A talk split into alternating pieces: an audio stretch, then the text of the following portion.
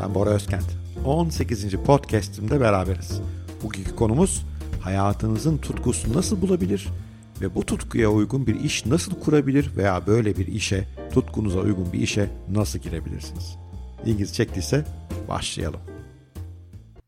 İş hayatında pek çok insanın haddinden fazla zorlandığını, haddinden fazla mutsuz olduğunu görüyorum. Yani şöyle bir iddiam yok. İş hayatı mutlu olunabilecek, tamamında mutlu olunabilecek, hep çok sevdiğiniz işleri yapabileceğiniz bir yer değil. Yani ben pek çoğunuza göre daha şanslıyım. Çok sevdiğim bir iş yapıyorum, eğitim veriyorum, yazılar yazıyorum, konuşmalar yapıyorum. Çok hoşuma giden bir iş. Ama hani açıkçası benim de pek böyle keyif almadığım günler var. Yine de insanın tutkulu yaptığı bir işte keyif aldığı günlerin sayısı keyif almadığı günlerin sayısından daha fazla oluyor. Kendisini iyi hissettiği günlerin ortalaması daha yüksek oluyor. Bunu sağlamak mümkün. Bu da tutkunuzun bulduğunuzda, tutkunuza uygun bir iş bulduğunuzda gerçekleşiyor. Açıkçası bunun çok kısa ve kolay bir formülü olduğunu düşünmüyorum ama benim en çok işime gelen yöntem, en çok işime yarayan yöntem e, insanların doğal olarak eğilimli olduğu alanı bulmak. Mesela ben çocukluğumdan beri gazeteci olmak istiyordum zaten. Yani daha başka bir iş hiç istememiştim. Fakat asper kader işte gazeteci olmadım başka alanlara yöneldim. Annem babam benim gazeteci olmamı istemedi. Daha evvel bahsetmiştim. Fakat işte değişmedi bu. Yani hiç kimse benden bir şey beklemezken blog yazarı yazmaya devam ettim. Ee, daha evvel büyük bir danışmanlık firmasına çalışıyordum. Dev projeler yapıyorduk. O projelerin ben eğitim bölümünün üstüne almayı seviyordum. Satış konuşması yapmayı her zaman çok seviyordum. Yani bu benim hep sevdiğim bir işti. Fakat ben bunun adını koyamıyordum. Yani normal bir yerde danışman olarak çalışırken arası da eğitim yapmak başka bir şey. Genel müdürlük yapıyordum mesela. Uzun süre genel müdürlük yaptım farklı şirketlerde. Oralarda da bayılırdım elemanlara konuşmalar yapayım. Tedarikçilerimize konuşularım, müşterilerle konuşayım. Yani hep bu benim alanımda. Bir de haber vermeyi seviyordum. Böyle dünyada yeni ne var? En son gelişmeler neler? Bunları paylaşmayı hep çok seviyordum. Ve bunu yaparken de bundan bir çıkar beklemiyordum. Yani şu anda da evet elbette podcast yapmanın, e, blog yazmanın işlerime e, bir faydası var dolaylı olarak tanınmamı sağlıyor daha fazla müşterinin beni aramasını sağlıyor ama hani açıkçası bunu yapacağımı gidip şu anda birkaç müşterimi ziyaret etsem, satış toplantısı yapsam, onları yemeklere götürsem çok daha maddi olarak iyi sonuçlar alabilirim. Demek ki şu anda bile hala bunu çok bir çıkarım olmadan yapıyorum. Galiba hayatınızdaki tutkuyu keşfetmenin en kolay yolu bu.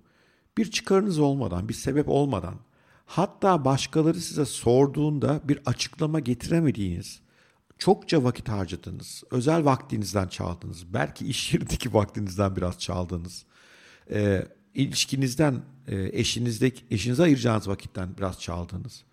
E, pek çok durumda insanlar size biraz garip baktı. Niye buna bu vakit harcıyor dediği bir şeyler varsa hayatınızda işte o sizin tutku alanınız. E, kimin ne tutkusu olur bilmek biraz zor.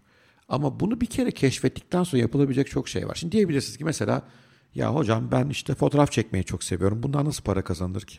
Yok öyle değil. Önce bu tutkulu olduğunuz anda üretmeye başlayın. Mesela hakikaten çok fotoğraf çekin. Bu fotoğrafları e, Instagram gibi e, fotoğraf aplikasyonlarında paylaşmaya çalışın. Bu insan insanlara fotoğraflarınızı gösterin, geri bildirimler alın.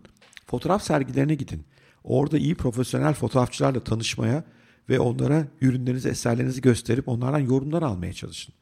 Ailenizin fotoğrafçısı olun, düğünlerinizin fotoğrafçısı olun. Bedava yapın bunu ama üretmeye başlayın. Bunun sizi nereye götüreceğini bilmek çok zor. Yani sonuçta ben gazeteci olmadım. Bir blogger, podcaster, konuşmacı ve eğitmen oldum. İlk düşündüğüm gibi gerçekleşmedi işler. Ama e, yeteneğimin olduğu ve kendimi keyifli hissettiğim alandaki yeni sektörlere girmiş oldum.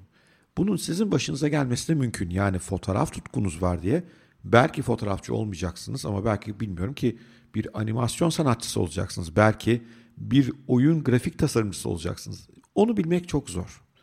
Şu anda kızım 11 yaşında. Çok fotoğrafa meraklı.